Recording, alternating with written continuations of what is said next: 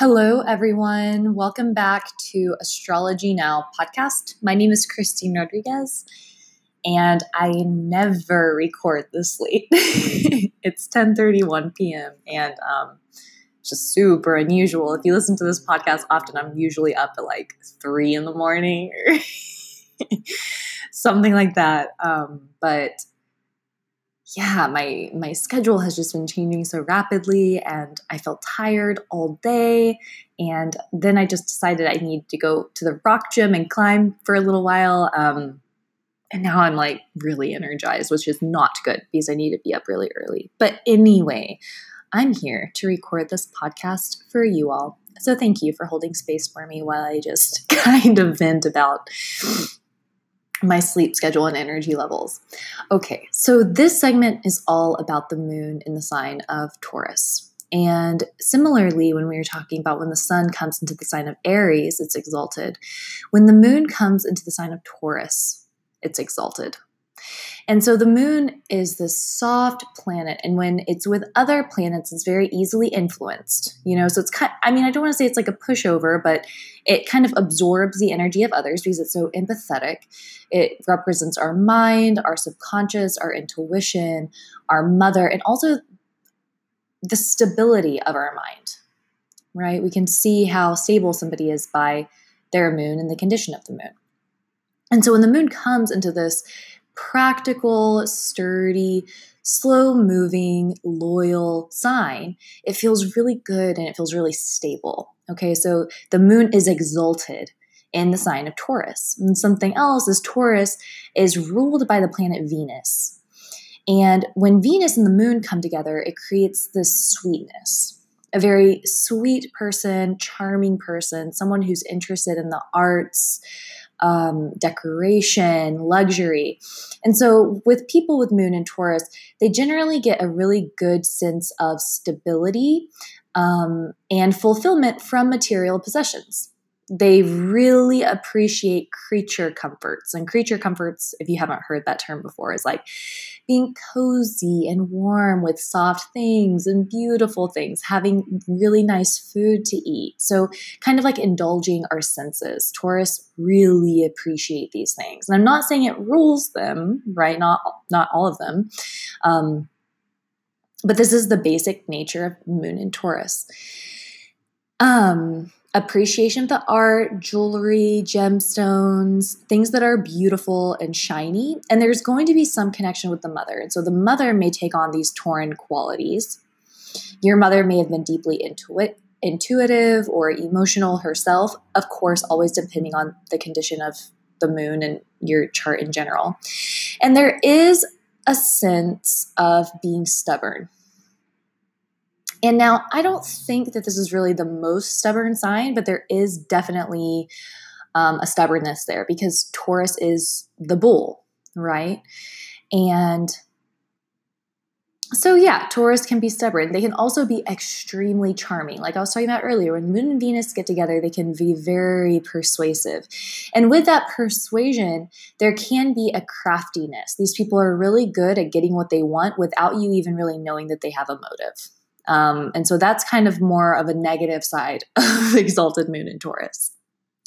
And so, depending on where the moon in Taurus is in your chart, um, it's going to be a little bit different. So, if you have moon in the first house, first moon in, in the first house in general can give like a round, a roundedness to the face, kind of like a moon face somebody who's extremely intuitive because the moon is intuition and empathy, somebody who's generally sweet. And the mother may have played a significant role in, in their life. There may also be some connection to your siblings. Maybe you kind of mothered your siblings if you have siblings. If you have moon in Taurus in the second house, people with this placement tend to really appreciate dairy products like milk and ice cream, um, there is a sweetness of speech and nurturing of speech. That emphasis on luxury is a little bit more heightened. People have a really practical way of approaching um, finances, assets, luxury, things like that. and there's going to be a connection to real estate, perhaps. You may even be able to make money through real estate or your home or through fixed assets. If you have Moon in Taurus in the third house, this is really great for creativity. And so you may be a writer, an author, you may play music, maybe some sort of performer. Um, a lot of courage here with Moon in the third house. And again, if you do have siblings, you may mother them or nurture them in some way if the moon is well placed. if you have moon in Taurus in the fourth house, this is really great for inner happiness. And so you may feel easily fulfilled. Um, this is a really intuitive spiritual placement. You may have some sort of spiritual inclination and interest in the occult, maybe. Um, and it's also really good for the mother. So maybe you had a close relationship with your mother, a lot of happiness in the home. You're probably kind of introverted. You really appreciate being at home. Um, and this is all saying that the moon is well placed. If if something is if there's negative aspect of the moon, if there's negative planet with the moon, it can kind of reverse those things. Maybe there's a lot of conflict with the mom or um, loss of of the home or the mother when when you were growing up. If you have moon and Taurus in the fifth house, this is wonderful for intelligence. So, extremely intelligent, extremely creative. There's probably a draw to children, um, maybe teaching of some sort. And this is really good for romance. So, you're probably extremely charming and you probably have a lot of fun romantic endeavors. If you have Moon and Taurus in the sixth house, this is wonderful for health and healing. Um, y- your work may have some sort of sudden ups and downs. Um, maybe you work as a nurse or a doctor, maybe a veterinarian, but there may just be this either a transformation about your work where you are personally transforming or you're helping to transform the lives of others, working with health and healing, or sudden ups and downs. If you have Moon and Taurus in the seventh house, this is really good for working with other people and having clients. It's really good for being intuitive and tuned into the people around you. It can bring a little bit of insecurity in relationships if you don't feel super stable or super solid. But when you are in relationships, you may feel like there's some sort of spiritual fulfillment that you get through your relationships. You may even find your partner in like a foreign place or distant land or a religious place. If you find Moon in Taurus in the eighth house, this is another one of the placements where your career may have sudden ups and downs, or you may work in some sort of transformational space. You may work with other people's money.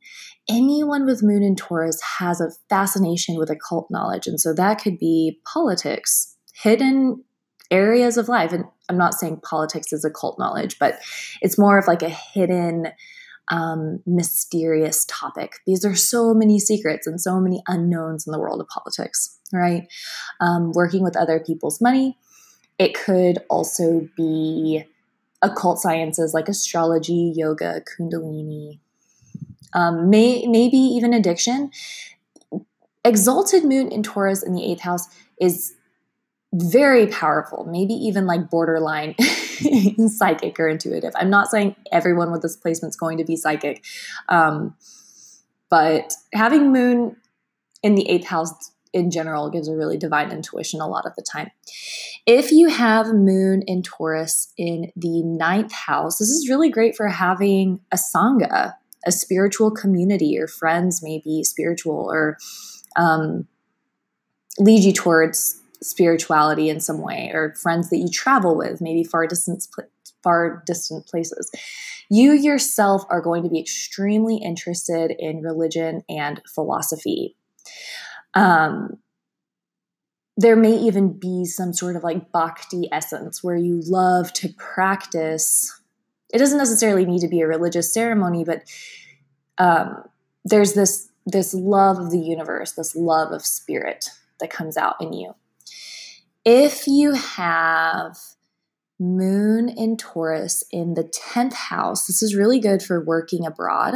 Um, if you want to take your work internationally, and that could be even through the internet nowadays. So you may have clients in other places through the internet. You may work in foreign places. You may travel a lot for work. Um, You may also work as a counselor or a guide of some sort. With Moon in the 10th house, it's very easy for people to gain recognition in their field of work. So, this is really powerful for your career. You probably think about your career a lot, and um, you may also work with women. If you have Moon and Taurus in the 11th house, there's going to be some sort of connection to status. And so it doesn't necessarily need to be like power hungry, but just interested in networking, interested in community, um, how people connect. And with that, you're really interested in meeting people who may help you and also helping other people. There's going to be an emphasis on community building, network building, working with the people around you. And with that, you may gain some sort of social status, which you find value in. If you have Moon and Taurus in the 12th house, first of all, you're going to need a lot of alone time. And this is deeply spiritual. Deeply spiritual, you need a lot of alone time to process all of the things that are going on in your head. And something with this placement is that if you choose to talk about the things that you're reflecting about, this does give you a really powerful ability to communicate um, about spiritual pursuits or topics that may be a little bit less common. Because the 12th house is this area of I mean, it, it, represents loss and isolation. It also represents enlightenment and moksha, liberation. It's deeply spiritual. And there is a connection here if you have exalted moon in the 12th house with the second house of speech. Okay.